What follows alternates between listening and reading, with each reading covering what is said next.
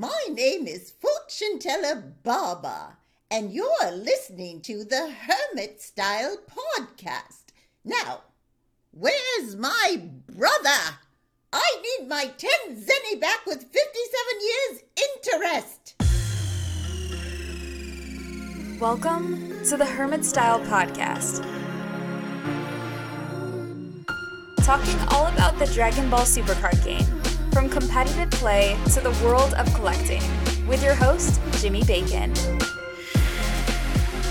Yo, yo, yo! What's up, everybody? Hermit Style Podcast. We are back.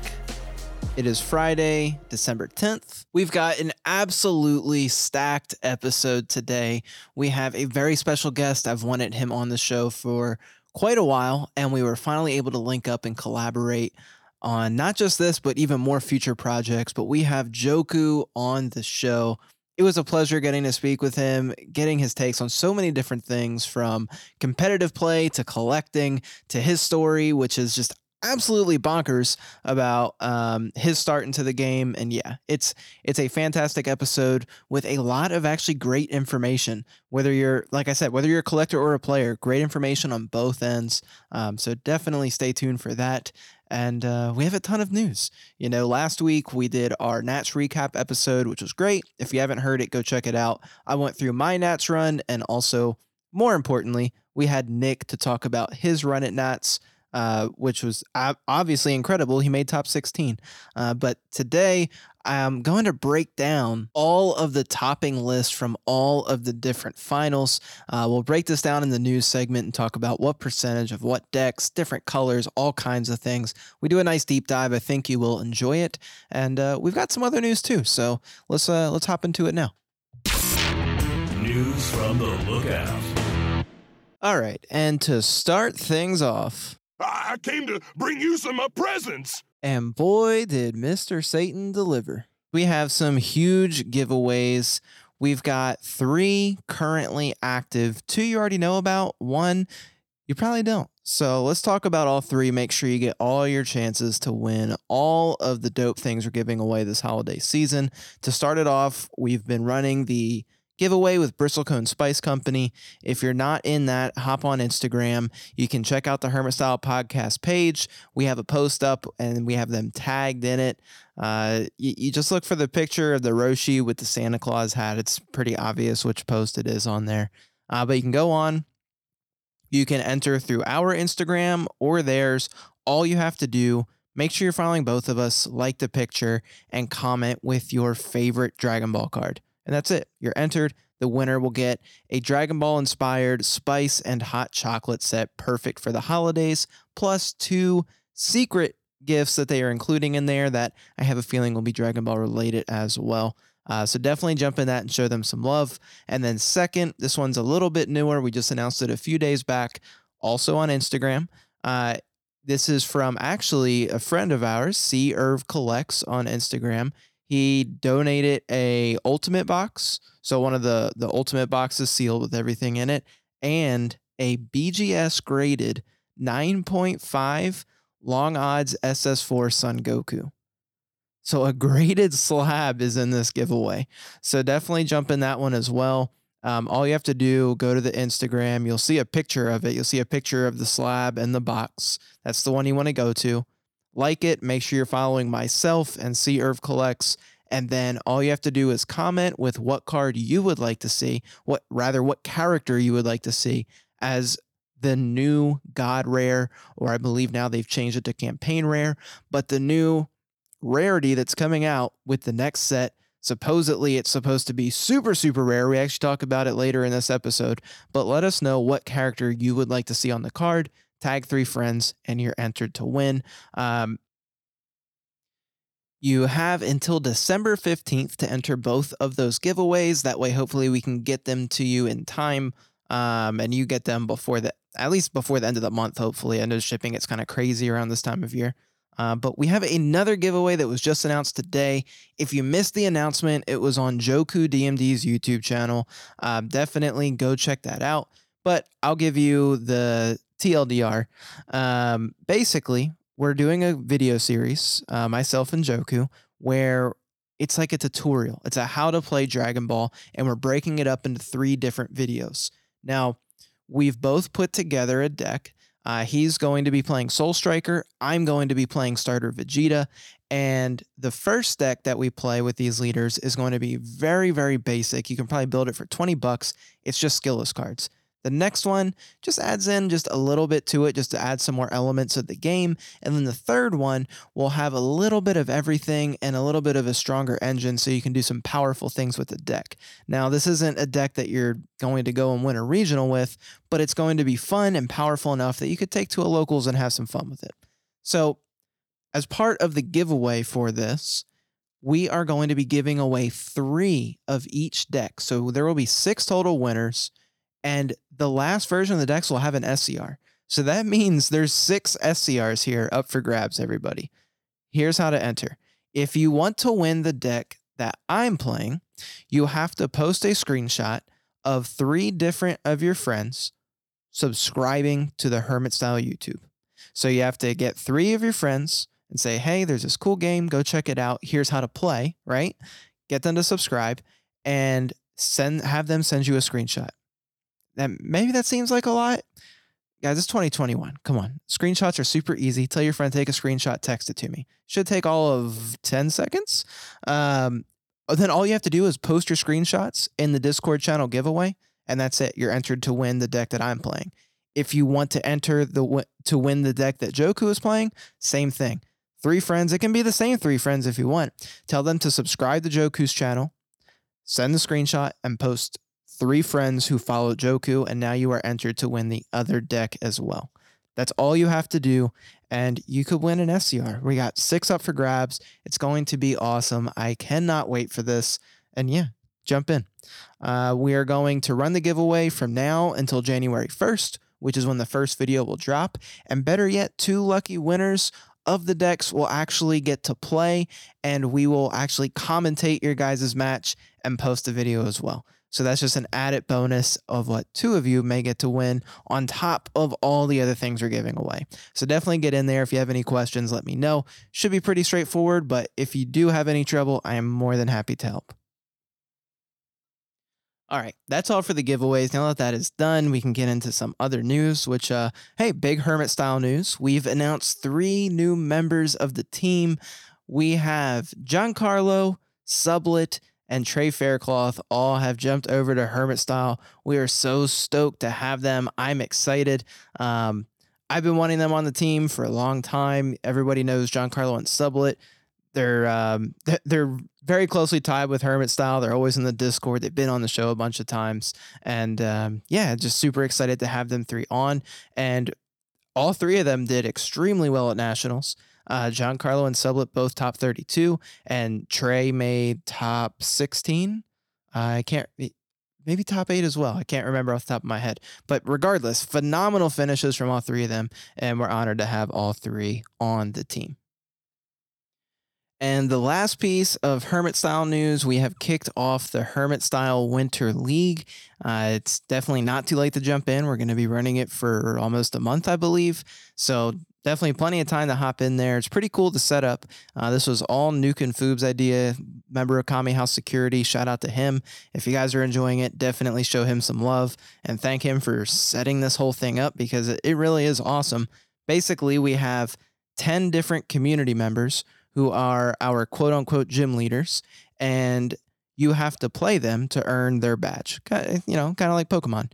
Um, you'll already know what deck they're playing ahead of time. Everyone's uh, leader is listed in a channel.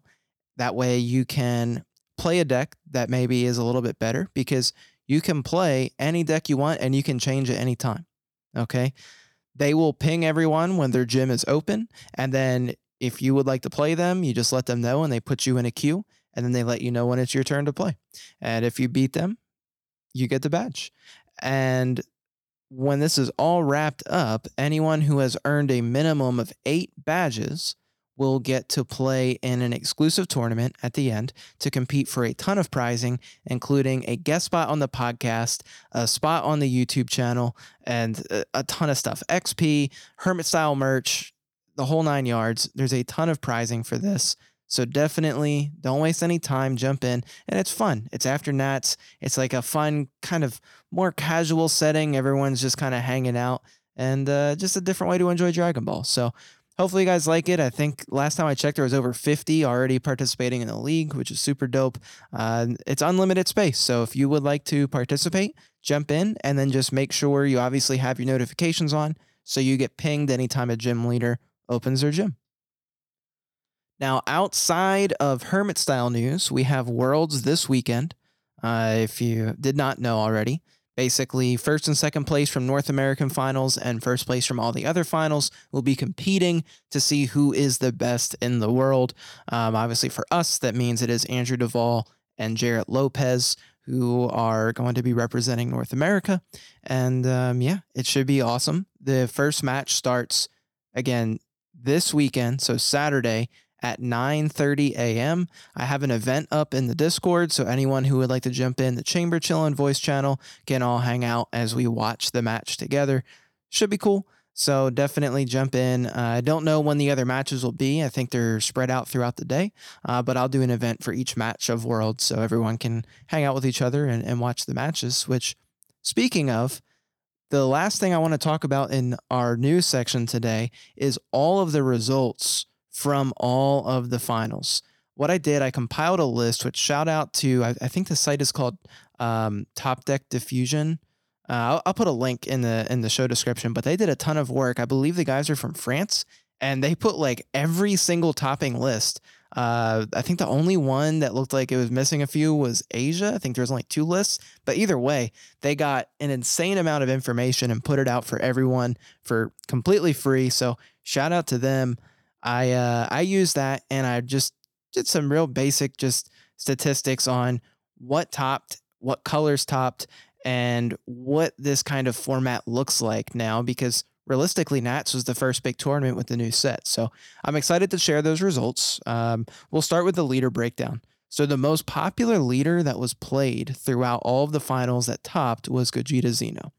Uh, that's not too surprising. Uh, I, I didn't think it would be number one but i knew it would be up there so not too too surprising in total, there were 15 Gogetas that accounted for 21% of all the topping decks.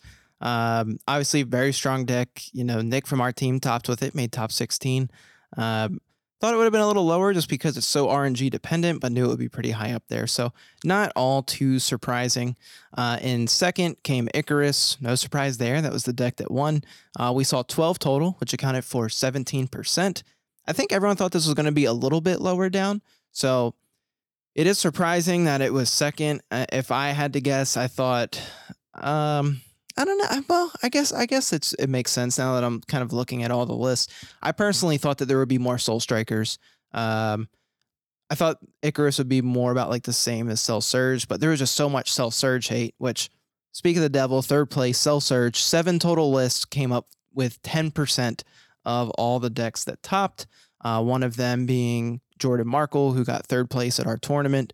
Um, and then fourth, we actually see Yellow Sin. So six Yellow Sins at 8%. This one wasn't too su- surprising. We thought that this deck would be well represented. So um, I think that's probably an appropriate number for Sin to get. Uh, following that, we have Red Jiren and Red King Piccolo, both at four each. So that uh, was 6% each for how much representation they had. Uh, moving down to the next tier with decks that there were three of, we had a yellow golden Frieza and Soul Striker blue yellow. Uh, that's 4% of all of the decks. And then I broke out Soul Striker into different colors just because it can be so vastly different. So when we go to the next tier down, we see two more Soul Strikers. Uh, Mono Blue and Red Blue both had two each. And then also we saw Hatchiyack, Android 16, Majin Vegeta, and King Cold, all with two each in all of the top cuts, accounting for 3% each. And then we have our one ofs, which the one ofs are definitely one ofs. Um, these are some, uh, I would say, definite rogue picks, if you will. Uh, we've got Android 21, Dark Broly, Agents of Destruction, Red Gohan U7, Launch, and Green Broly BR. Uh, all decks that I would not pick to be in in any top cuts of that. So super cool to see some Rogue get in there. Uh, but yeah, so pretty diverse, uh, pretty diverse. If we look at everything holistically, I guess this is a bit of a humble brag. The top four leaders represented were the four leaders we picked on the roads on the Road to Nat series on this podcast. So I thought that was really awesome. Gogeta, Icarus, Cell, and then if you add up all the three different versions of Soul Striker that topped, there were seven total, which would tie that with the same representation as Cell Surge. So I thought that was really cool. Um, I also broke down the colors. So for as far as what colors are doing well, uh, for black, there were 19 total black decks that accounted for 26%. Um, yellow, there was actually more uh, 21 yellow decks, and that came out to 29%. So although Gogeta Xeno was the most represented deck, overall there was more yellow in top, which makes sense. You know, we have more yellow decks that are viable between Golden Frieza, Sin, um, obviously Icarus. I did not include Cell Surge in that bracket. Cell Surge just remained the same as the only multicolor leader, so you know seven. Um, but for red, there were 10, 10 lists, and actually Blue had the same. So both had 10 lists in the top cut, and that accounted for 14%. And then in the last place, sadly and not surprising, we have Green, who had five lists total, which accounted for 7%. Um, and then I guess the last thing I'll say in regards to these results, again, they are not 100% perfect. I believe there are a few lists missing, um, but this is the vast majority. And then, second, in some other regions, I know there were some pretty. Um, I would say some seem pretty valid, uh, but there are some accusations of cheating out there. I know that there has been players banned. I have no idea how that impacts these lists. I have no idea which lists would have been the ones that players who were banned for cheating were playing. I have no idea who which players who were cheating that were not banned, what list they were playing. Um, I've looked into it a little bit, but to be honest, I don't care much. You all know my stance on cheaters. They're awful people. They should not play the game. And if it is 100% proven with malicious intent, they should just be permanently banned from playing. Um, that being said, it is very difficult to prove intent it is not difficult to prove that someone cheated. It is, but it is very difficult to prove intent. I'll give you an example. I was watching a video of one of our locals play. He should have put a card in the drop and he put it back into his hand. This was an honest mistake. We play all the time. This person never cheats. They're very honest. Um, but the internet was chewing him out, calling him a cheater. And I was like, this is crazy. It was just a mistake. So you have to understand there is a line, uh, right? There has to be a line that gets drawn at some point as to, okay, is this cheating, like maliciously cheating, or was it an accident? The issue is that where you draw that line is in, it's just everyone's opinion is going to be different. Um, people aren't going to have the same opinion on that. And as a company, they, you know, Bandai has to be very careful because if you ban someone who was cheating, who truly was not, that, in my opinion, is a way bigger issue because it's on me as the player to watch my opponent and look for cheating. Um, as bad as that sounds, cheating is just a part of card games. Like it's in every card game, every card game I've ever played, every almost every tournament I've ever been in. Somebody's cheating. A lot of them don't get caught, but that just is what it is. It's just unfortunate when these kinds of things happen. But my stance is always if it is proven and the malicious intent is there or there's a history there, they need to be banned. Get them out. No one wants to play against a cheater. But I do just want to make sure that we all understand it can be hard to prove. So it's it's it's just a difficult situation. It's a tough situation. Um, to be in from from every angle as the person if you were the one who got cheated as the person as the judge as the TO making decisions it's just difficult so that's where I'll leave it. I don't think it's good to harp on these kinds of things. I think it's good to bring them to light. I think it's good to have healthy conversations about them, but ultimately it just is what it is. Um, all we can do as players is do things to guard ourselves, watch our opponents closely, you know, cut decks properly. If you're on webcam, pick a random number each time. After they cut their deck, say, okay, now put eight from the top of your deck to the bottom. do things like that. It's not being a jerk, it's just protecting yourself against cheating. If you see your opponent taking their hands off the screen, tell them put their hands on the screen. If they take them off, call a judge. Say, Judge, he took his hands off the screen. That's not being petty, that's keeping an account of what happened. Because now, if he does it again, there was already one time. If he does it a third time, now there's already been two times reported that judge should be taking an action. So that's just the way you have to play it these days. You don't have to be a jerk about it. You don't have to be rude about it, but you you should be doing what you need to do to protect yourself against cheating. Ultimately, a lot of it can be caught if you are paying attention. Um, yeah, like I was cheated, you know, I was cheated by Alfredo, the legendary Alfredo, and yeah, I was I was angry, but at the end of the day, it's just it happened. Like there's nothing I can do, and it was my fault that I didn't catch it. When I saw the videos, I was like, "Wow, I'm an idiot." like it was so blatantly obvious. I just wasn't focused on that. Um, so yeah. Anyways, I'll stop rambling about this. Uh, my point was I don't know how it impacts the results, but I think the results are pretty solid as far as what happened, what we have, and what we're looking at. But with that being said, I hope this is helpful to you. I hope it paints a better picture of the format for you to make more educated decisions. Um, but let's head into the main topic. Turtle School Weekly Focus. All right, everybody. It is time, the main event.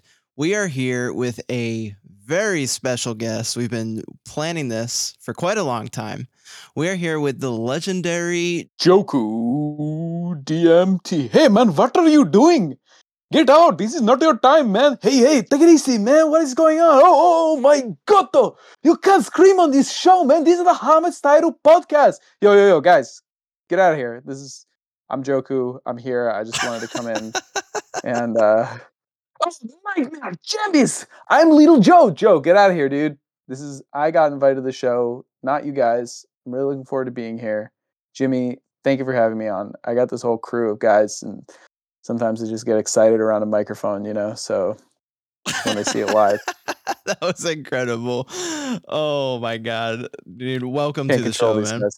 Dude, thank you, man. Thank you so much. You know, I uh, I have heard of the name of the Hermit Style podcast for quite some time. So it's been like an archetype that's existed in my understanding of this community, but I didn't really know what it was about. And then I don't really listen to that many podcasts, but I enjoy them when I do. And my sensei Miguel and my senpai Hani were on here, and um, you guys referred to Hani as Hani, and I didn't even get a shout out. So I was like, you know what?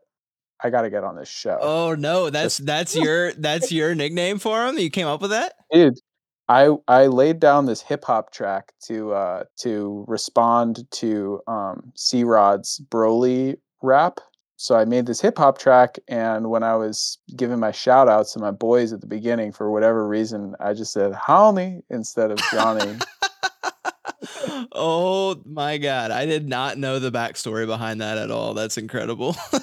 he's a, he's a sweet boy you know so he's got that he's got that he's, he's like a honey man you know he's the honey boy honey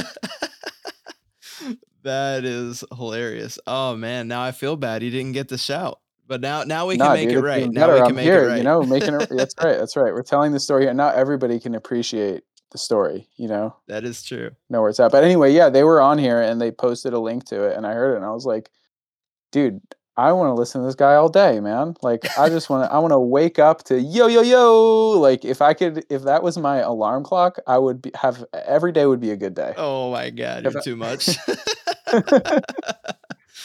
oh shoot, man. but yeah since then i've i've jumped into a bunch i've listened to a lot of stuff and i really like um you know i feel like there's no part of this game that that you avoid or like everything about it it's such a you know there's so many people or players or individuals in this community and it's so easy to get sucked into one like niche or part of it like the competitive scene or the collecting scene or like you know the For sure, for sure. Yeah, yeah. the just the art of it or or whatever. And you know what's really cool about this podcast, from what I've heard, is like how many different parts of this game you jump into, and I really like that because I'm a firm believer that the growth of this game is contingent on all of the parts of the community coming together. So it's an honor to be here and thank you.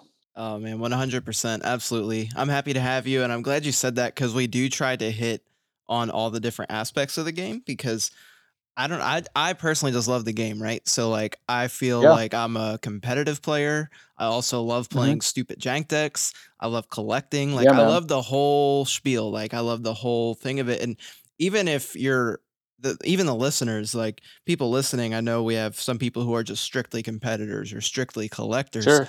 but the worlds intertwine all the time. So if you're knowledgeable in both, it, it's going to help you.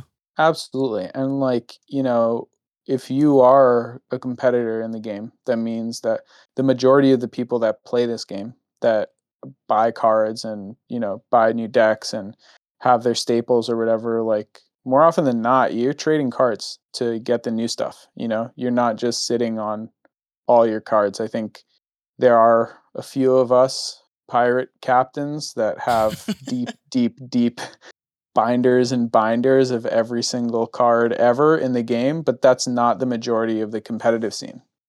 And uh and if, you know, those players that all had awakened powers that traded them so that they could build a deck for for set 7 or whatever and now all those cards are worth like you know 20 bucks for the whole deck like it kind of hurts that that awakened power is gone and now it's selling for 3 grand or whatever you know? But the more knowledgeable that the players can become about the collector's aspect then you know they're able to hold on to some element of value and say hey maybe i'm not going to flip this signature rare for like 200 bucks and maybe i'll hold on to it and then it's $700 a year later. Or vice versa the collectors that don't really care about certain cards and then they start to see oh wait a second like i'm actually learning about the game? Whoa i don't care about this hit unison. This kefla card is nasty like once you can't once these aren't in print and everywhere like $10 for a beautiful spr that's this powerful like you got to be dumb to not get that card Yep. Yep. you Exactly. know what i mean Exactly. Like there's so many ways to go about getting the cards you need. Like the game at times is definitely not cheap, but it's very doable to get whatever you need if you're just smart about the decisions you make. Absolutely, 100%. It's it's totally accessible and the things that are really good are consistent and Bandai is recognizing that and you know, I think stuff like the Mythic Booster is a really great great product because it gives uh, a lot of new players accessibility to staples that are hard to find shiny because as soon as you start playing this game like you're going to build decks and then you're going to be like wait a second every single card can be shiny Oh yeah, and what? and come on now. The real reason to get Mythic Booster is that new Power Burst, baby. Do you see that Roshi on there? Oh my god. Oh my god! I'll throw out a special one to you when that one comes out of the pack. I'll make sure. Make sure this, this one's for Jimmy Bacon and the Hermit. Oh my god! I need to get like a little like tiny hermit style glasses sticker and just put it over his glasses for the card. Dude, I whatever reason when I- I started playing this game when I was in dental school, and I I had no idea how to like. It's not an easy game to just like pick up and learn. You know, I I donate like tons and tons of cards to all the schools around me here, and the teachers just like to give them to the kids for like doing their homework or whatever. Oh, that's really but none of the kids know how to play. Yeah, I mean, it's just gonna sit in my attic, you know, and I'm not gonna do anything with them. But eventually, I'm gonna go to those school when after COVID stuff, I'm gonna go to those schools and give the kids like dental lessons and be like, by the way, all those Dragon Ball cards, you boy right here in the shiny hat. now let me teach you how to play. But but anyway, it's not it's not an easy game to pick up, right? It's like pretty complicated. There's lots of interactions and rule. I mean, if you've played another card game, maybe it's a little easier. But I, I came from no card game experience. I mean, Oh, you know, wow, I had okay. set Pokemon cards.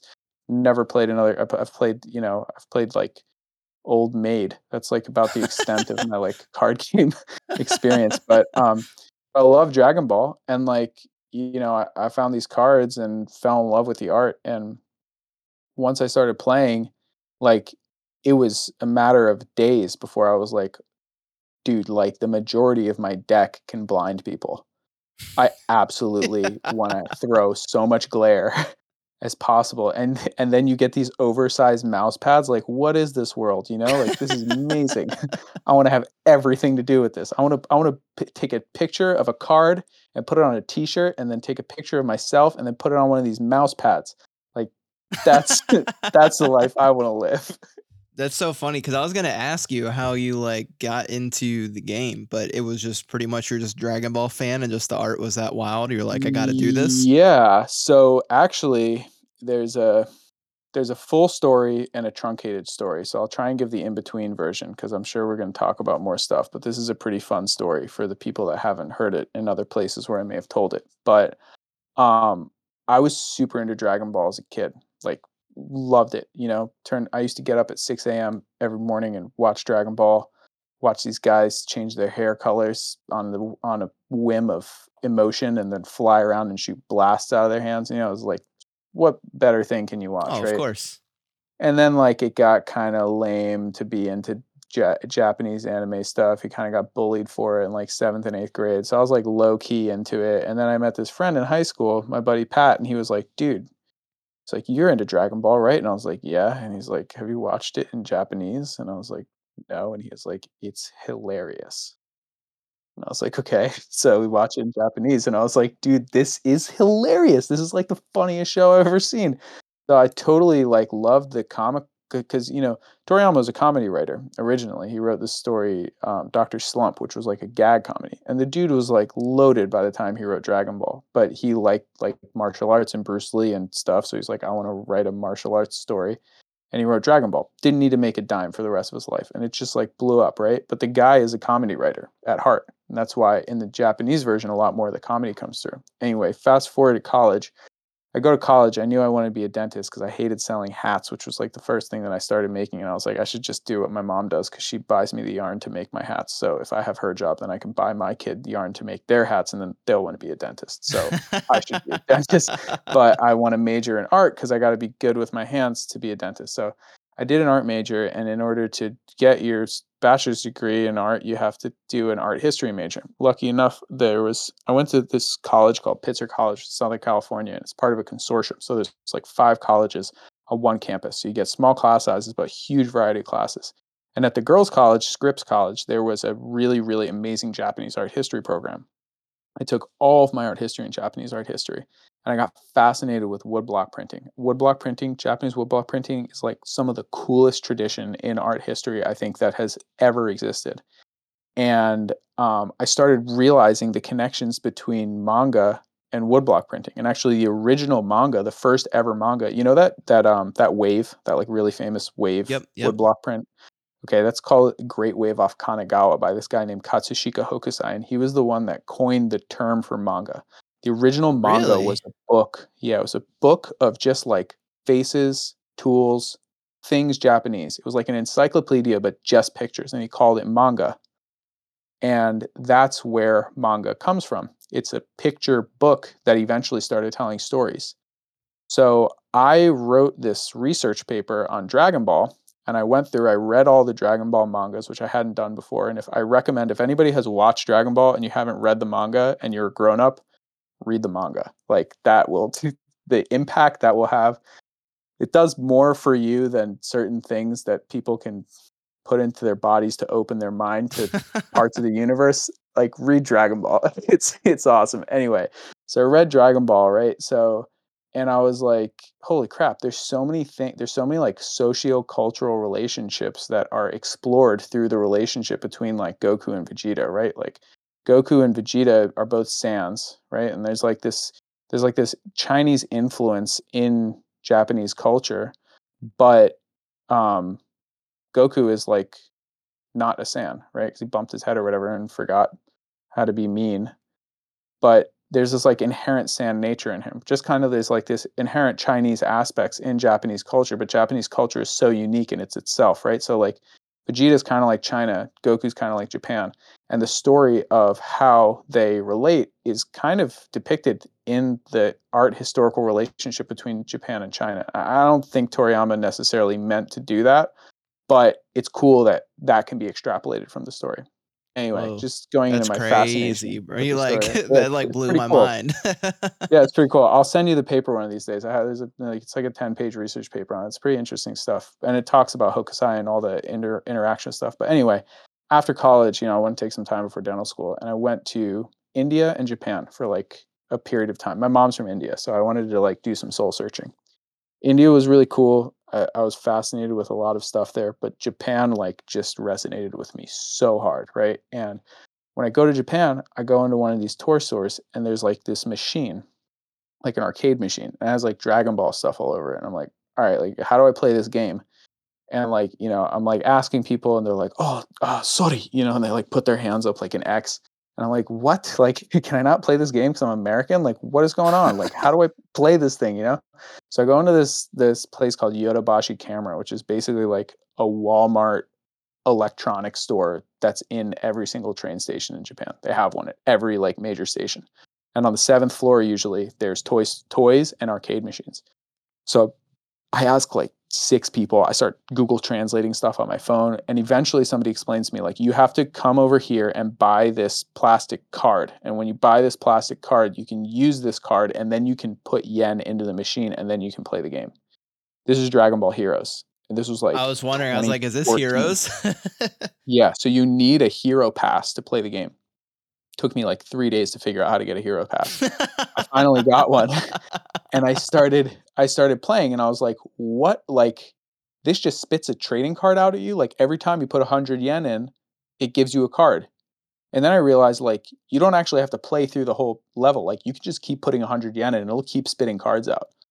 So I just started like jamming coins in these things. Like I was just getting so many cards, and eventually like a shiny one came out, and I was like, "Whoa!" Like shiny cardboard. This was like my basically since like Pokemon when I was a kid. This was my first interaction with trading cards, and um, I love the designs. I thought they were just like so cool. You know, I w- h- how old are you? I'm 28. Okay, so like you remember when the internet used to make that noise that was like "Bee, down down down down Oh, yeah. you know like the dial up. Okay, oh, of so course. You remember like Google All, it all the days of playing Pogo. Yeah, yeah. It was like it was like Ask Jeeves or whatever, like one of those websites where you like look up pictures. You remember like looking up pictures of like Dragon Ball characters? You're like Super Saiyan eight, like Goku Yeah. or whatever, and it would like load like pixels, like bars.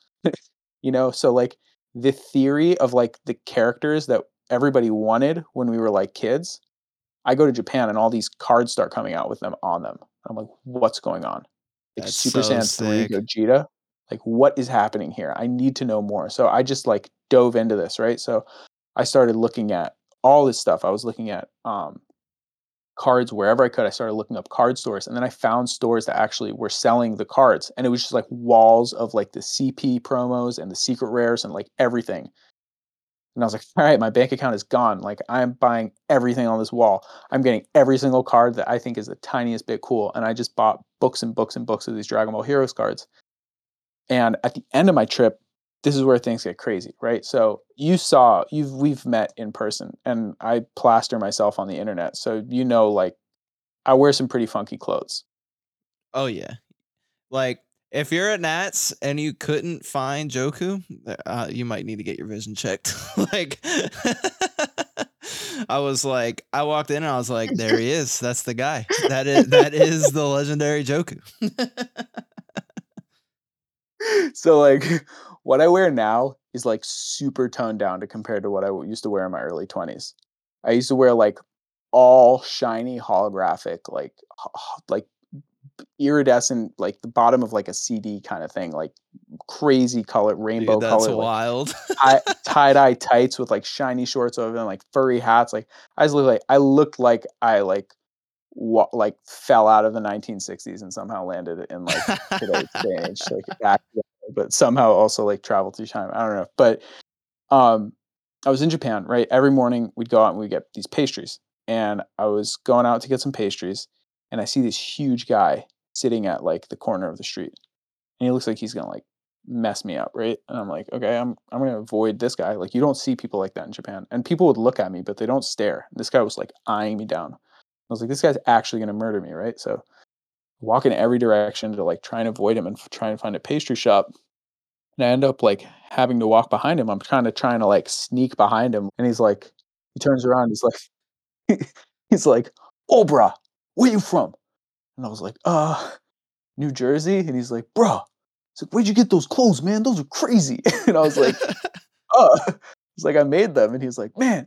Like, you gotta make me some clothes, bro. He's like, I love colors. He takes off his hat. His hair's like bright orange. He's like, look at my hair. And I was like, all right, like, you know, I can get some pastries. And he's like, he's like, yeah, get in this cab with me. And he like gets in a cab, and I'm like, all right, whatever. So, I get in a What? the so you get in the cab? yeah, yeah. oh so my god.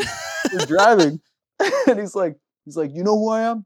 And I was like, no. And he's like, here's my card. It's like next time you're in Tokyo, let's go do some sumo stuff. I was like, okay. what? And I like get out of the cab, right? I walk into this pastry store. I googled his name on my phone, and I was like, "Who in the world did I just get in the car with? Like, what just happened?" This dude is like the equivalent of like Michael Jordan and Shaquille O'Neal in Japan. no, he, was the no, first- stop it, he was the. First non-Japanese sumo wrestler to win the sumo championship. He's like an absolute legend. He's like on the um he's like on the children's show. He plays like the equivalent of like Bill Big Bird on like the children's language show in Japan. what? he had he's like he's an absolute legend like i've and basically like i hit him up and was like hey man like you know love to make you some clothes. So like he like he takes me to sumo practice and we ended up like really hitting it off. So fast forward like a year from there right? Like i get back from japan and oh also the two days before i left japan the frieza movie came out and i actually saw the frieza movie in theaters and they had a newspaper that was like a dragon ball newspaper and i was like whoa this is sick. Like i want to read this newspaper. So i bought the newspaper. This is part of the story. But anyway i'm in new jersey back in new jersey and there's this company called Rage On where like they, you could take pictures of stuff and make t-shirts. So I started taking pictures of Dragon Ball stuff and making Dragon Ball t-shirts. And actually the first Dragon Ball t-shirt that I made, I took a picture of the newspaper that I bought in Japan, right? It gets meta. This is an important part of the story. Okay, but anyway, okay. I started playing Dokkan Battle and I started screenshotting the Dokkan Battle cards and then I started photogra- photographing my Dragon Ball Heroes cards and I started turning all those into t-shirts and I was posting them all online. And Coney, my friend, the sumo wrestler, he's like, he's like, bro, it's like it's my big 52nd birthday, and I want to buy your shirts. I was like, okay, like how many do you need? And he's like, all of them. All right, like it's like I have like 15 designs, they're like hundred bucks each. So I was selling for them for at the time, and he was like, he's like, yeah, he's like, I want all of them. He's like, I need uh, five extra large. It's like, okay, so I make 15 five extra large Dragon Ball t-shirts and send them to Japan to this guy literally the only thing that he wears. He only wears my t-shirts and they're all Dragon Ball and he doesn't give a damn about Dragon Ball. Like he does not he, I mean he thinks Whoa, it's like cool or whatever. He knows nothing about the story, right? So there's like this idol in Japan walking around in Dragon Ball t-shirts and like he doesn't even care about the franchise. But like the crazy thing is, dude, like I'm convinced that this guy is like the closest living thing to Goku because he came from Hawaii. He was not from the place he was from. He basically turned Japanese. He revolutionized the culture. There's this whole thing that happened about him like not becoming Ozeki or Yokozuna. He was like Ozeki. There's all this stuff about rank and sumo, but he basically like showed Japan that they were racist and like changed the culture entirely and then like gained his respect back. Like the dude's an absolute legend. But he's walking around all the time in these Dragon Ball shirts, right? that are your Dragon Ball So- shirts. my Dragon Ball shirts, yeah. So I was at Comic Con like a summer after this, and I'm walking around in Comic Con, and they have a DBS booth, and I see a Height of Mastery in the DBS booth, and I'm like, yo, this card is insane. Like I've collected a lot of these Dragon Ball Heroes cards, but there is no card that looks like this card. And I asked the guy, I was like, how do I get this? And he was like, well, I have one in my car. I could sell it to you for like 25. I was like, no, no, no, no, no. It's like, these are, it's in these boxes, right? Like I can buy one of these boxes and open it. Like I could strip it. And he was like, he's like, "Y- yeah. And I was like, all right, like how many do I need to buy? And he was like, I don't know. They're kind of rare. I was like, all right. So I bought like six booster boxes, right?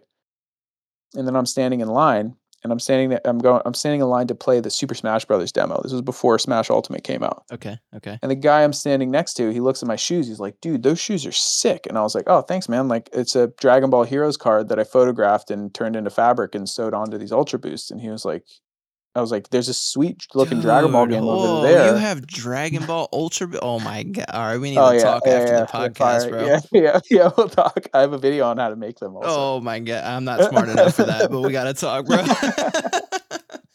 so so I'm like, I'm I'm talking to this kid. I'm like, dude, they have these sweet looking Dragon Ball cards over there, and he's like, yeah, I know.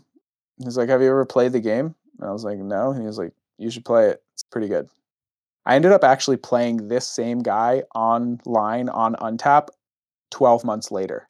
And he he like put together the dots that I was the guy that he met at Comic-Con. And we're like, holy crap. But anyway, so I bought this game. I opened a bunch of packs. We were opening with our friends. And like um my friend Willis was um he had played Yu-Gi-Oh when he was a kid. And he, he we kind of figured out how to play it. And then I started going to locals and I was like, yo, I love Goku, and there's this Ultimate Box Goku that just came out, and I can do this U7 jank where I can play Victory Strike on turn four. This card is insane. It kills you in one hit. I am definitely rocking a play set of these cards, right? So I buy four Victory Strikes. They were $80 at the time. and I go to locals, and I'm pretty sure I was playing Jared, actually. Jared, the guy that got second. yeah, was- yeah. I, I played him that night. He was one of the first people I ever played at locals. But anyway, actually, I don't think this was the first game I played, but he I played him that night. The first thing I charged is a victory strike, and the person sitting across from me is like, "Bro, that's a flex." I was like, "What?" He like, "You're gonna just put that." He's like, "You're gonna just put that in your energy," and I was like, "Oh yeah, I got four of them in my deck. Like, I'll see one later." And he was like, "Dude, you can't have four of those in your deck." I was like, "What?" He's like, "It's called a secret rare. Like, you're only allowed to have one copy." I was like, "Oh god, I just spent eighty dollars on each of these. Like, damn it!" right? And then here we are now. Anyway, so that is basically like how I started playing. But where this story gets totally insane, right, is like I'm Uh, playing this deck. okay, was so so it's deck- not totally insane yet, is what you're saying. No, no, no. This is where it gets okay. really, I really must insane. have been this is like mistaken. this is this is like partially we're at like 70% insane it starts getting really really insane right so like okay um i'm at comic-con right in new york and the next day there was an arg regional in atlantic city Dude, I, I saw actually- you there. you probably saw my mom also yep, I did. I saw both and of you there. mom I was yep, like, and my mom- I was like, this dude is in the most wild clothes. yeah so i was at comic-con the day before and i was playing my ultimate box goku i had you know i had my i had three eight nine or eight drop gokus and one signature you know the sig- signature goku from tournament of power or whatever i had one in my deck box okay. and i had my deck box in my backpack and this is when i was making the transition well, i started my youtube channel playing this game called marvel contest of champions and then i transitioned to dbs after i, I had a pretty serious video game addiction and dental school because I had so much free time. This is it's a long other story. But anyway, I was making the transition and I had a choice. I could either play in the championship for Marvel Contest of Champions or I could go meet Masako Nozawa. And I was like, you know what? I'm gonna go meet Masako Nozawa. So I go because I won this raffle to meet her and have something signed. Everybody's getting these posters signed, whatever. I was wearing a Victory Strike T-shirt. Like I had Awakened Power printed on a T-shirt I was wearing at Comic Con, right? And I go up to her and I'm thinking about what to get signed. And I was like, oh my god, I have my signature Goku in my backpack. I should have her sign over Sean Schemmel's signature. So I have her sign over Sean Schemmel's signature in Sharpie on my oh my, on my Goku. god, that's and wild. while she's signing it, while she's signing it, right, and she's signing that card, and I'm wearing the Awakened Power car- T-shirt, right. So then I do this pose, like the you know instant transmission with the blast out, and they're taking pictures of me and Masako Nozawa, right. And then I was like looking for that picture where I couldn't find it, right? Okay, so remember how I told you about that newspaper that I Yeah, bought yeah, at the Frieza movie? Yep. Okay, so a couple months after that, they announced that the Broly movie is going to come out.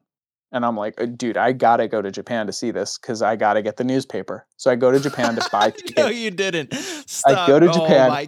eight months before the movie what? to buy tickets to see the movie in eight months. right? I buy five tickets. I'm like, I'm sure somebody will come with me, whatever. so I, I buy the tickets. I I go back to Japan to see the Broly movie, and at the kiosk, there's no newspapers. Like, you kidding me? Whatever. They have all this other cool stuff. I got a bunch of cool stuff. I was like, I figured they must have just not made newspapers, right? Okay, so that trip's over. Go home. I go back to Japan and like seven or eight months after that. My brother's on tour. My brother's a uh, EDM DJ, and he was on tour in Southeast Asia, and we Oh, went to shit. Japan. So Oh, I that's stayed, awesome. Yeah, stayed name's Space Jesus. If y'all should check him out. His music is super fire. Nice. Um, yeah, really, really cool tracks. But we were in Japan, and I go to the Toei Animation Museum with my fiance. We go check it out, and um, they had a like a t- t- gift shop, right? We go in the gift shop. What do they have? Broly newspapers. There were two Broly newspapers. I was like, I'm buying these newspapers, right? So I buy the two newspapers. I bring them home. Fast forward, there's a whole great story at the end of that trip, but I'll save that for another time. We get home. I'm in my attic where I record my shrippums, right? And I nail like tons of stuff to the ceiling. Like I have papers strewn across the ceiling, like posters and wanted posters and like just art from different artists and stuff, right? So one day, this is like three months after we get back, I'm like, I should probably like start nailing some of these pages of this newspaper up to the ceiling, right? Because that's a normal thing that people do. So I start nailing pages of the newspaper up. and then I like look at this one page. I swear I, I screamed at the top of my lungs. Like I have not made a noise like this probably since like I was a kid and got spooked. and my fiance's name is Joyce. She was on the phone with her mom. I hear her like drop the phone. She runs upstairs. She's like, "Are you okay?" And I was like on the ground, like shaking, like pointing at the newspaper. And I was like, "I'm done. I'm done." And she was like, "What?" it was the picture of me with Masako Nozawa in the Awakened oh Power Oh T-shirt, getting the card signed in the Broly newspaper that had been sitting in my attic for three months, Dude, like now nailed to my what? ceiling. What?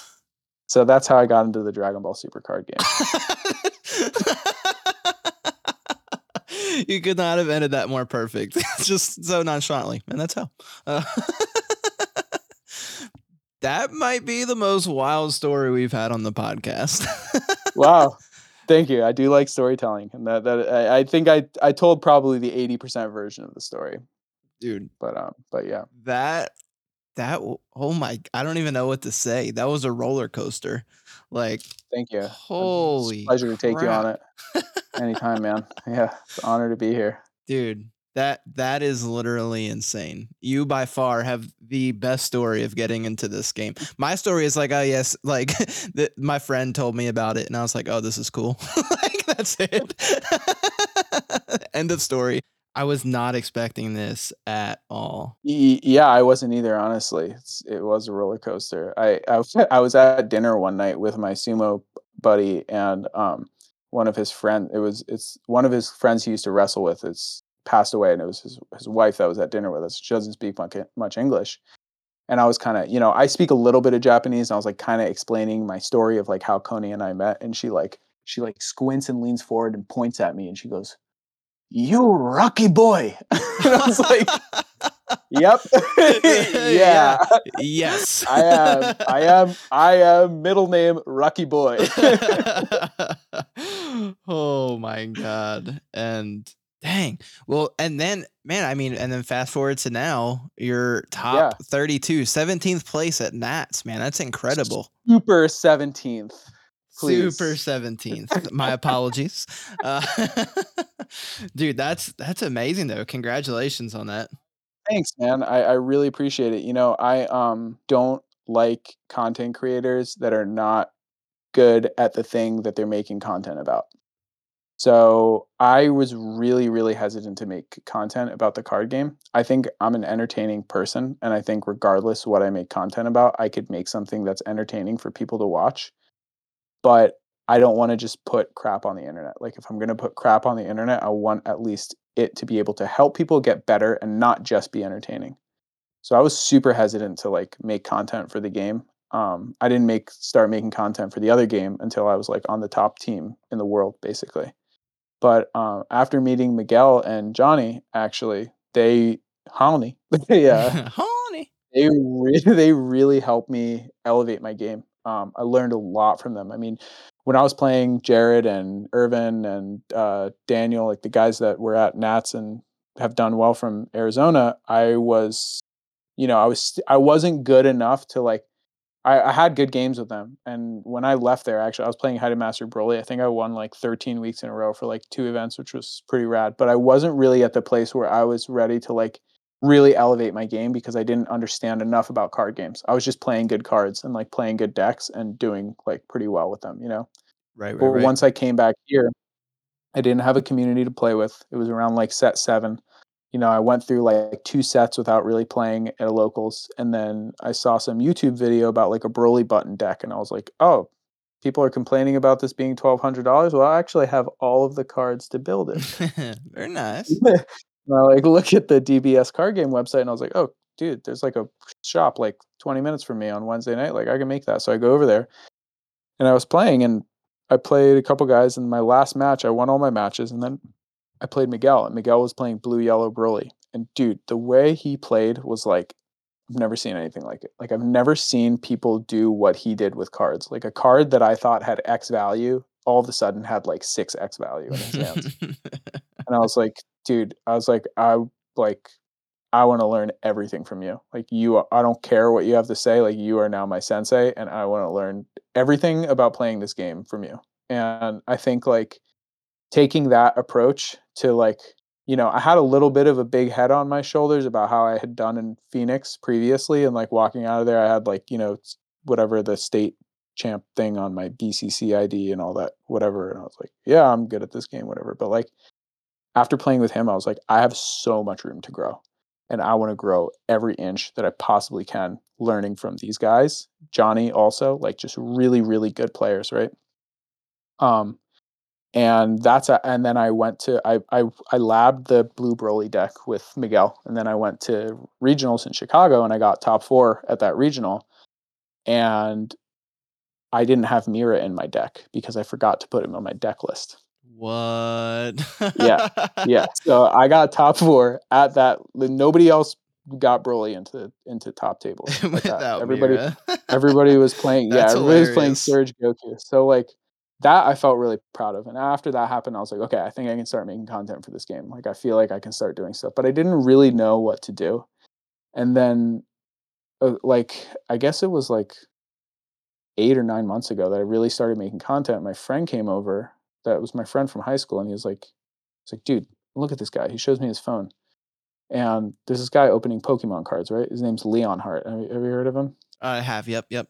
Yeah, he's like a big time Pokemon opener, yeah, huge, right? And I'm looking at the video and I'm like, this guy seems nice. Like he seems like he's got a positive. Wait, what? He has a 1.5 million subscribers. He's got yeah, 300,000 views on this video. Like, what is going on? I was like, this is I do this all the time, but it's way funnier when I do it. Why am I not making videos? Right? Like I open an insane amount of cards. This like the amount of cards I open. This is not because like I have a YouTube channel. The amount of cards I open is because I like opening cards. I love it. I'm a monster when it comes oh, to opening cards. You. Like I, I will, you. I will strip them for days on end, man. And so I started doing the videos, and um, you know, I I, I just kind of took off from there. And I think like the thing that in the early part of me doing my videos, um, my brother and my dad have always been like super super critical of me. They're they're like my most intense critics and i credit a lot of my personality and creative ability to how hard they've been on me my whole life. And when i started doing these videos they were like you know what Jonik? Like this is one of the first things that we actually think can be really cool and support you in your creativity and doing. But if you're going to do this you should be smart about it and you should figure out what you're doing before you just do it like what is opening a pack? Why do people want to see these packs get opened? Like what are you evoking from a biological standpoint in people when you're doing this thing right? There's a dopamine release when we open these packs. We're looking for something we're hunting for something. And it's so easy to open packs and be like oh right? To like open and like pull out a non-foil rare and be like oh but people don't really want to see that. People might want to see like, oh, like nightmare and like have some like, you know, funny reaction to like how crap it is. But people don't want to just see like people just being like minorly bummed, you know? So I don't know if you've ever noticed this in my videos, but I'm never like super negative. I'm always positive about what I'm doing. I'm always like looking for what's beautiful in the cards, talking about the art, you know, talking about the composition in the cards. Cause at the end of the day, like this is one of the most beautiful compositionally speaking and like in terms of like design and texture printing foiling like all of those things this game is absolutely gorgeous. Oh 100% i've never played a game i like as much like take the ip away of dragon ball just the cards are incredible like texturing so pretty, foiling man. i mean it's it's i've never seen what they've done with some of these cards it's insane yeah, it's it's really wild. And what's really really cool about it is like I'm looking at a card right now. If you look in the bottom left corner of every single Dragon Ball card, there's four words that are always next to each other. You know what they are? Bandai made in Japan. That's right. Every single card has that printed on it. That means that every single one of those cards is printed in Japan. And when they stamp those cards, they have a block that gets gold foiling onto it that's pressed onto a sheet of cards. You know what else did that? What's that? Japanese woodblock printing. This card game, I am My man did the full circle. I'm telling you, man. I'm telling you. I think this game is basically modern day Japanese woodblock printing. And, you know, I have some friends at Bandai that I talked to that, you know, contacted me that send me cards, and I'm ever so grateful to be able to strip them and share that stuff with the community. Um, but I was talking to him and I'm like, dude, like, you know, you guys, this is like modern day Japanese woodblock printing. And I think he thought about that a little bit. And before, what was it, set tw- set 13? Was that the one with the Gogeta 10 drop? The one that has the SPR? Gogeta 10 drop. I think it was 13. 13, right? I think it was 13. Yeah. Yeah. So he sent me that art like the morning before it got posted. And he was like, hey, check this out.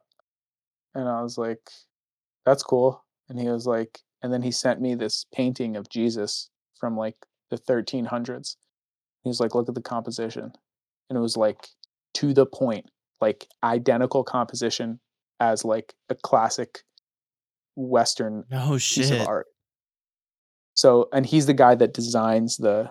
He would he designed the SPRs and SCRs from set ten through like I think it was set six. I think set seven. There's someone else doing or something like that. But like the fact that like they're using references like that.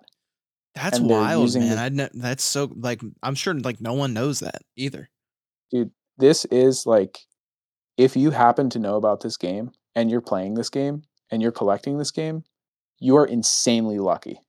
Like that's what it comes down to. There is so little publicity about this game. There are so many Dragon Ball fans. How many people have you met that know about Pokemon that don't know about the card game? Oh, like all of them. I do little card shows Everybody like knows, once a month, right? and it's all everyone asking for Pokemon. And I went Dragon Ball, Yeah. and they're like, "Oh, what's this? That's not Pokemon." I'm like, "Nope, it Right. is not Pokemon." right. But You then I either- if show if 'em you and they're like, "Oh, I love Dragon Ball," and I'm like, "Yeah, they Yeah. have this like dope dragon, this dope Dragon Ball game, man. You should play." Yeah, exactly. And like, and you know, there will come a point, right? How, are you familiar with the movie The Room? No, I'm not. There's this movie that's like, um, this guy made this movie that is like probably one of the worst movies ever made. okay. But it's so bad. It's like so insanely bad. The writing is so bad. The shooting is so bad. Like everything is so bad that it's genius. And it has this insane cult following that's like people, it is like there was another movie that was made about it, like Seth Rogen and um what's his name? Who's the other guy in Pineapple Express? I can't remember his name. Uh, You know what I'm talking um, about. He has yeah, a younger brother that always about, laughs. Yeah. They made a movie like that's based on this movie. Like it's like it's huge. Like so many, so many people know about this thing, The Room now. And the guy that like made the move the movie is like he's like a superstar on like Instagram and he sells like underpants with his face on it. It's like it's crazy. but like right, like that was a little thing that existed. And it's not like it was being continued to being produced, but it gained this cult following. And eventually enough people told enough people that it reached a titration point and it exploded. It's impossible for that to not happen with this game. It's only a matter of time.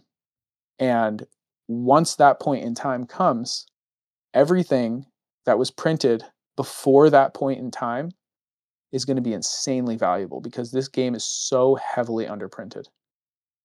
So, so heavily underprinted, especially stuff that was set one through nine. Set 10 through current, there's more, and there's going to be more after that, and there's going to be more after that, but everything before is less. And it's really hard to recognize that in the moment in time when you go on TCG Player and you're like, hey, this card is pretty. It's only two bucks. I have my playset. It's fine. You know what I'm saying? Oh yeah, I mean, for sure. And I mean, it's one of those things like it's always it's always going to be. I wish I knew. Like after it happens, right? Absolutely. Absolutely. it's always. so we're here to like tell you guys hold on hold on to those cheap SPRs. Don't trade them for your staples. right. but yeah, yeah, I think I think this game is, you know, uh, and and it and actually, I what I think you responded to my post that I put up like in the middle of the night last night. That thing they're making in Dragon Ball Heroes. It's That that, I've been watching that card for weeks now because I'm trying to find one at the right price for me to buy. What's what's the price been at? Like I don't I don't know anything about. I I literally just found out about it last night and just Okay, like so- a huge hit. I fangirled about this a couple weeks ago on the show. This is for listeners. This is the Dragon Ball Super Heroes um, alternate art, the secret rare. It's a, it got a parallel foiling. So there's a normal version of it Right. that has like normal colors. Um, it's like you know Goku is just like regularly colored. Shenron is regularly colored. It's like that iconic image of Go- Goku riding the blue Shenron, Yep. and he has the power pole, and he's like looking with his like has his hand on like his forehead, looking out. It's like that. Yep. It's like on the cover of some Dragon Ball, whatever. It's if you yeah, see the picture, it's the like, you cover know of one of, of one of the mangas. Um, I'm pretty sure. Yeah, super super iconic. yeah very, very iconic very iconic art for dragon ball and what they did was so they released the normal version which is like normal colors and then they made six parallel versions that are all essentially like monochrome with a foiling of a specific color. So there's like a one with like a green tint foiling a purple tint foiling a blue tint foiling. So then i, th- I believe it's six copies six different colors of that. And then there's an even more rare one that is the full parallel foil version where it's like a rainbow foiling on top of it. And that was the one that you posted was the rainbow foiling one, which is like Interesting. Oh god, my heart just sank because I bought two of them last night, and I was like, "Crap! Did I just buy two of the other color?" Because I definitely got the rainbow foiling one, so I Okay, got the one good. that's like the goat one. where where did you buy them from? eBay. I always buy my eBay, DBH cards yeah. from eBay. It's the most. It's the most. It's the safest place to buy them with like the most protection. I've never had an issue. Japanese people, people that sell, like if you've got you package your cards very well. I have to commend you on that. I get Oh, very you, happy when I open a Hermit Style podcast uh, uh, package from TCG Player. But um Japanese people are they're on like a different level of packaging. You know, like they like put their life energy like into sealing and containing and like making sure it gets to you like unscathed, you know? So it's a very safe place to buy your cards and Japanese people are very good people to buy your cards from. Um but yeah, what so what was uh, what's the what's the price like where has it been? How is it So shifted? it started off around 700. Uh, I think the highest I saw it was 900. On eBay, it's been sitting in like the fours uh, for like Yeah. probably the past week or so. It's been around in the 400s. There's been some yeah. uh, I, like the prices I see are usually between four and six hundred right now. Um, where like Okay. every now and then you'll see one that'll be around like I think like four thirty is probably like the cheapest I've seen recently on eBay. Yeah. maybe that's- that's 414. where- I saw one that it was like two for four twenty five, and I was like, uh, just you know, Just take gonna 'em, send yeah. this- probably just probably just send them to BGS. You know, Yeah, I've been looking it's at it's, using. it's a real. I feel um, like it's a really unhealthy thing. Like when you buy NFTs. I don't know if you're into NFTs at all, but I, like I you can haven't, but basically I'm just- curious. dude you can just you can just vaporize thousands of dollars on a jpeg you know like literally like that can happen like you can and and it's weird because it's not like it's like real money but it's not real money like it has value as real money right but it's like ethereum it's like okay i bought this ethereum for like i spent like $20 on this like Right. five years ago and now it's worth Now like I'm rich, like- $4000 so like so i'll just i'll just buy this jpeg for like four grand, right? Like that's reasonable. It's going to be worth six grand, maybe, right? Like it's just it makes no sense. it makes like zero sense. So like when I'm, you know, like when you make a purchase, you rationalize it, right? You're like, what is this worth? Is this worth the amount of money? Like, is this going to impact my ability to live a comfortable life? Like, am I putting myself in danger by making this investment, right?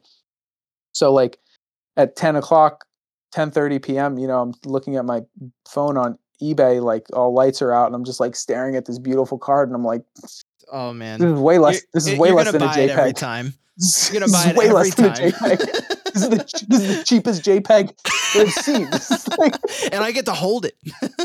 I get to hold it and I get to send it to a company to, to put it in a piece of plastic and really upset me by putting a number that I don't want on it. of course I'm gonna buy this. How could I not? No brainer. It's it's basically free.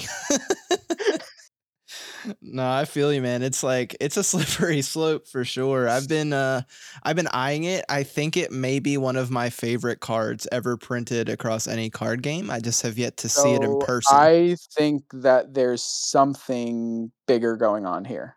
I think that this is something that's part of a bigger picture. And I think that now I've been poking my friends at Bandai to give me information. I think they're probably pretty pissed off at me now because of how much I've been asking them. because like last night, I mean, I made posts all over the internet. I'm like, please help, like help me understand, like what is this beautiful, expensive picture of Goku that I now want so badly, right? right, Like right, right. that was probably the same feeling that the Japanese version of me 1200 years ago had, or no, 300 years ago had, had had about. Well, there probably was a 1200 year ago version also, but you know, when Hokusai made that Kanagawa print, I was like, yo, I gotta get this great wave print, man. Like, I'll pay an arm. No, no, I'm joking, but I, uh, I, um, I think, okay, so set seven, right? Or Unison Warriors set 16 of the Dragon Ball Super card game, Unison Warrior set seven. Yep. It's coming out in February, right? Yep, yep. And at first, there was a thing called a God Rare, and people started freaking out. And then they changed it to Campaign Rare. So DBS is doing something like this also, because the I um do you know um Th- Thomas Eden, Robert Thomas Eden? He's in the like Australia community. Uh, I Um, don't. super I nice don't guy, but he commented on my post and tagged somebody else. And this guy has a DBH website there. He sells DBH cards from Australia, and he explained the rarity of the card. And the card is like one in twenty four hundred or something like that, Yeah. which is like Yeah. super super rare, right? So I don't know how rare the God rare is going to be, or the campaign rare, or whatever you want to call it. I don't have that information. If I had it, I also wouldn't tell you. But honestly, I don't have it. um, I feel confident that it's not going to be one per case. yeah, I I definitely don't think that. that. I don't think there's going to be one in every case, and I also feel confident that it's either going to be Goku or Vegeta on that card. I'm leaning towards thinking it might be Vegeta only because DBS DBH did Goku. Did Goku right, right, right. So I'm think like Vegeta is long overdue for love. There is not a single Vegeta SCR. Like there is nothing. Vegeta is an awesome character. He has a huge fan base. His character development is going in such an awesome direction in the manga. Like he deserves some light so much right now. As much as I love Goku, and I will be thrilled if it is a Goku card. But I think I'm. I feel like it's going to be a Vegeta card in there. Yeah, I, I could see that, especially like you said, they just did Goku. I was talking to a buddy of mine who's a big collector that follows heroes very closely. It is a C Irv Yeah. collects on Instagram. Um, Check so- him out. yeah, def- definitely check him out. He's got a lot of cool content. Collection is one of the most insane collections I've seen. Um, Cool. his like when you walk into his one room there's just like literally just a pile like to the ceiling of just slabs and i'm like this is ridiculous dude. Like Whoa. and then he has Whoa. like he literally just has like another pile of cards. There's at least there's got to be a few hundred of them. He's like yeah i'm just waiting to send these all off to get graded. I'm like dude you're a maniac. Yeah, it's wild. but anyways, he was I was talking to him about this and he's followed both games very closely, Dragon Ball Super and Dragon Ball Mhm. Super Heroes, and he's convinced that the introduction of this parallel foil means we absolutely will get it in Dragon Ball Super. Obviously, he doesn't know, but he's convinced that we will. And like you said, with this campaign rare, I mean, this could be it.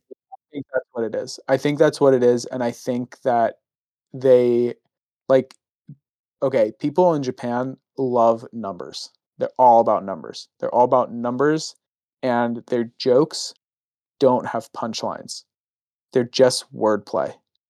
So like they like if you've watched like the original translation of Dragon Ball Z when Goku goes to tell King Kai a joke so that he can get trained by him, the thing that he says is like my mattress got up, flew away. And like it makes zero sense in English, but it's some sort of Japanese word thing that like is kind of funny, right?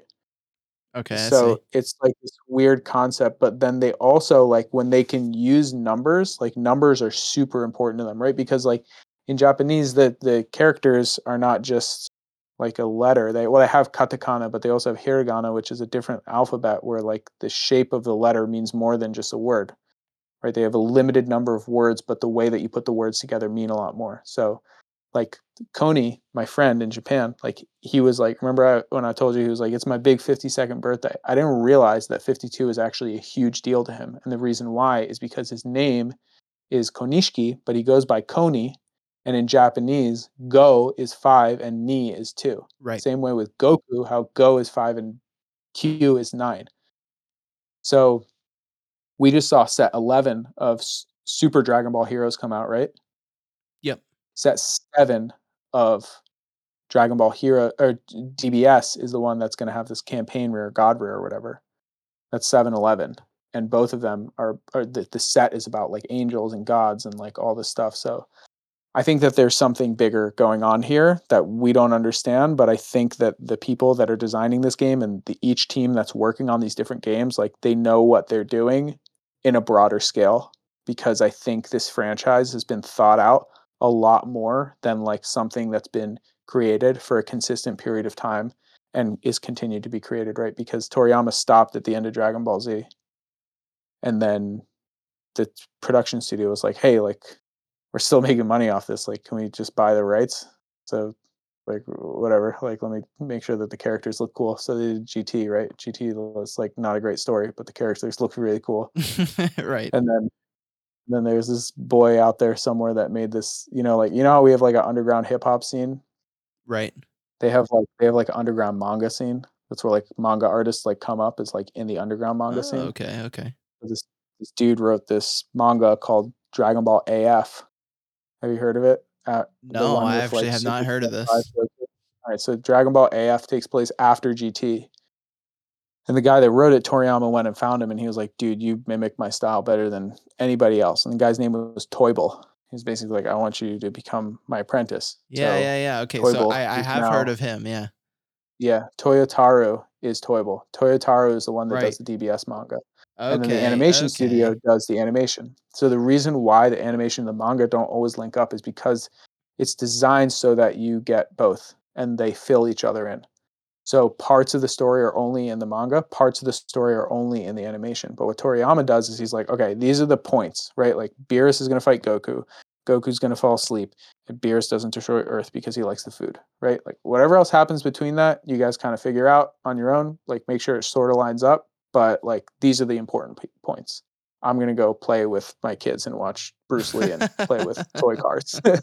you know, that's basically where so he's cool. at. But but he's thought the story out now because he had 20 years to figure out you know uh, what the story actually is Right. right where the where the universe goes like it's pretty cool how the structure of the universe and like hierarchy is designed in dragon ball super it's oh man. not just like oh there's a god on this like tower thing that sits over earth right it's like there's gods of destruction right? Like that's a thing from hinduism. There's an angel which is a thing from christianity. There's like different universes which is from like physics right? Like there's all these different concepts that are coming together to create this universe that is structured around this character that we love the way he is.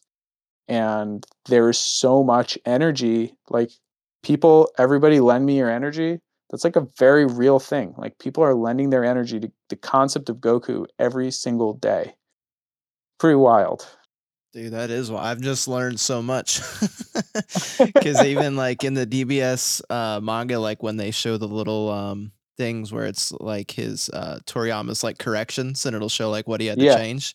Like I always thought that was Mhm. so cool, but now that just like Yeah. put so much more depth into it from what you just told me. yeah yeah it's really really cool how how it's coming together and how it's existing now and i think we're really lucky to be able to be alive in a time where a story like this can be created right because like you know uh, personally i'm not really religious i my mom's hindu my dad's jewish I was raised around religion. I never really was like made to do religious stuff, but like that was always a big question for me. I was like, what is the universe? Like, what is death? What is life? Where do things go? Like, how should I be?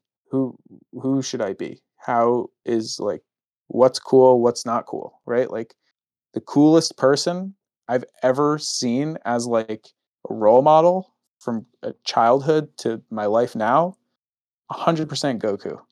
That guy's the man. Like he doesn't let people mess with his friends. He's so easygoing. Like he literally just lives to get better at what he does. He's a really, I mean, maybe he's not the best dad, but not a terrible dad, you know. But uh, but it's cool that we live in a time where there isn't like you know religion isn't necessarily forced down everybody's throat but you can take this path down spirituality where you get to observe the world around you and characters and you know like i would definitely say that dragon ball is almost like a religion to me in a sense there's these books that i read every year that motivate me to want to be a better person to make the world a better place and that's actually like why i made my name joku is because I really like jokes. I think jokes are the best part of being alive. I love a good joke. Like there's nothing I like more than meeting up with one of my friends and saying, "Hey, have you learned any good new jokes?" It's actually why I became a dentist is because I like helping people smile. And if you can have an amazing smile, then that's the best way to laugh at every joke. It's all like you know, it's a big life is a big joke. You take something seriously, but like joking is it's great. That's why I'm Joku. That that was next level. That was that was next level. That wow. that is, is cool. it all making sense? Yeah, yeah. Thanks, like, man. yeah. I've like thought we've gone full circle like eight times, and I'm like, oh shit, the circle but is still going. Like a spiral that just keeps going like down. And you're like, where are we going, man? Where does this journey end? I'm on this huge pirate ship, and I don't know how to stop it. There's just so much treasure everywhere that I go. and welcome to the Joku episode, everyone. I got a special order on a pallet of sweets for Jocko. Wait, aren't you Monaka? Monaka's delivery service. Monaka's delivery service. Whew, what an episode. Wow. That was a blast. Thank you again to Joku. Obviously, we will have the second part coming out soon, so stay tuned for that. And um, like I said in the beginning of the show, stay tuned for our big giveaway and big video collab that, that will be dropping soon as well. We start all of the videos start January 1st and all the giveaways going on now. You can enter right now. But yeah, let's let's jump into some mailbag. I know, I know I haven't done results of training. I need to. Guys, I haven't played. It's terrible. I really want to play. I've had an insanely busy schedule since I've been back. Um, I am playing at the case tournament this Sunday at Comet Kings. So there's that going. I'm probably playing Vegeks because I just want to have fun. I want to play a leader that I enjoy. I'm kind of tired of playing the same decks. So, you know, I'll mix it up. Player Vegeks list. I'll probably put a deck profile of it up too because I think it's actually really sick. It was Armando's idea and we've been working on it and refining it. And it's super, super fun. Um, there's certain matchups I definitely don't want to see because it does have some auto loss matchups, but it is what it is. We're just trying to have some fun. I don't. I, topping really doesn't matter. It's a couple boxes. I don't really care. I just want to hang out with friends, have fun. So that's it. But got to give the shout out to Pro Mats. Pro Mats, best mats in the game. Uh, if actually just watched Armando play on webcam last night, in that Hermit style Pro Mat, whoo, it looked good. He was playing in top eight in a, uh, some some webcam local thing. Uh, but yeah, Pro mats, guys, I'm telling you, they look good, they feel good, they're amazing. You got to pick one up. I still have some Hermit style ones left, and actually, I'm starting a pre order for Hermit style cloth mats now. So if you're listening to this now, you can actually jump in on the pre order. It's an announcement on the Discord, and it's going to be the first ever two player cloth mat, also designed by Pro Mats. I'm telling you, you can't beat their quality. Check them out, promats customs.com. All right, but let's see what Monaka's got for us. If you haven't participated in this before, you can uh, get in the Discord, get yourself to level seven. You can earn levels by just talking and doing XP events, participating in different things we do. And once you get level seven, you will get access to the Monaka's delivery service channel, and you can go in there and ask questions. And I randomly pick them to answer on the show. So let's see. Uh, blacking out. What decks are you looking to play for fun now that Nats is over? Oh, so many decks I want to play now that Nats is over. Um, I want to play Announcer. I want to play Vegeks. I want to play Soul Striker. Um, I know Soul Striker is really good, but it's actually really fun too. I just I actually enjoy playing the deck and it looks really good. So um, those are the first three that come to mind. Um, there I think there's one other deck too. I was looking into picking up cards for. Um, man, what was it? I mean, Oob's Oob's always on my mind, but I think announcer. I've never gotten to play the reboot announcer, so that's why I said him over Oob this time. Um, but I'll, I'll leave it at those three. I'll leave it at those three. Um, announcer, Vegeks, and Soul Striker. Those are the three main decks that I'm looking to play. Um, oh, Baby, Baby, Baby's the other one. Um, I think Baby's actually a really powerful deck right now, and uh, I, I honestly think that it would have been a very strong pick for Nats. Uh, I think it would have been a very strong pick for Nats after seeing the room. I can get into that more in another another episode, another time though. But to answer your question, those are my those are my picks. Uh, let's see. Next, homie check Kyle. Favorite memory from our Nats trip? Oh my god, that's such a hard question. Like so many good memories from that trip. Picking one is incredibly difficult. Um, so I will say I've all right. I'll say two. I'll say a funny one and a more wholesome one. I'll start with a more wholesome one. One of my favorite memories was this sounds dumb, just walking all of us to go get food in downtown Pasadena. Like just being with all the homies collectively on the night we all got in and walking to King Taco. I remember I was taking a little Instagram story and Pac Man did a shout out. But man, just being with everyone, that was such like a wholesome moment. I was like, damn, we made it. Like here we are. Like we've grinded all year. We've talked. We've helped each other get better. We grinded our invites, and there's like 15 of us from the Discord, all in California from around the world, and we're just going to get tacos. Like that was so sick. But I'll give you a funny moment. Funny moment has to be the crackhead fighting Jay. I mean, come on. the cra- I, I still can't say it without laughing. The crackhead fighting Jay, best best part of the trip. oh my god! And I, honestly, though, I want to know if Jay will ever get his rematch because he's zero and one. Like that, that crackhead won.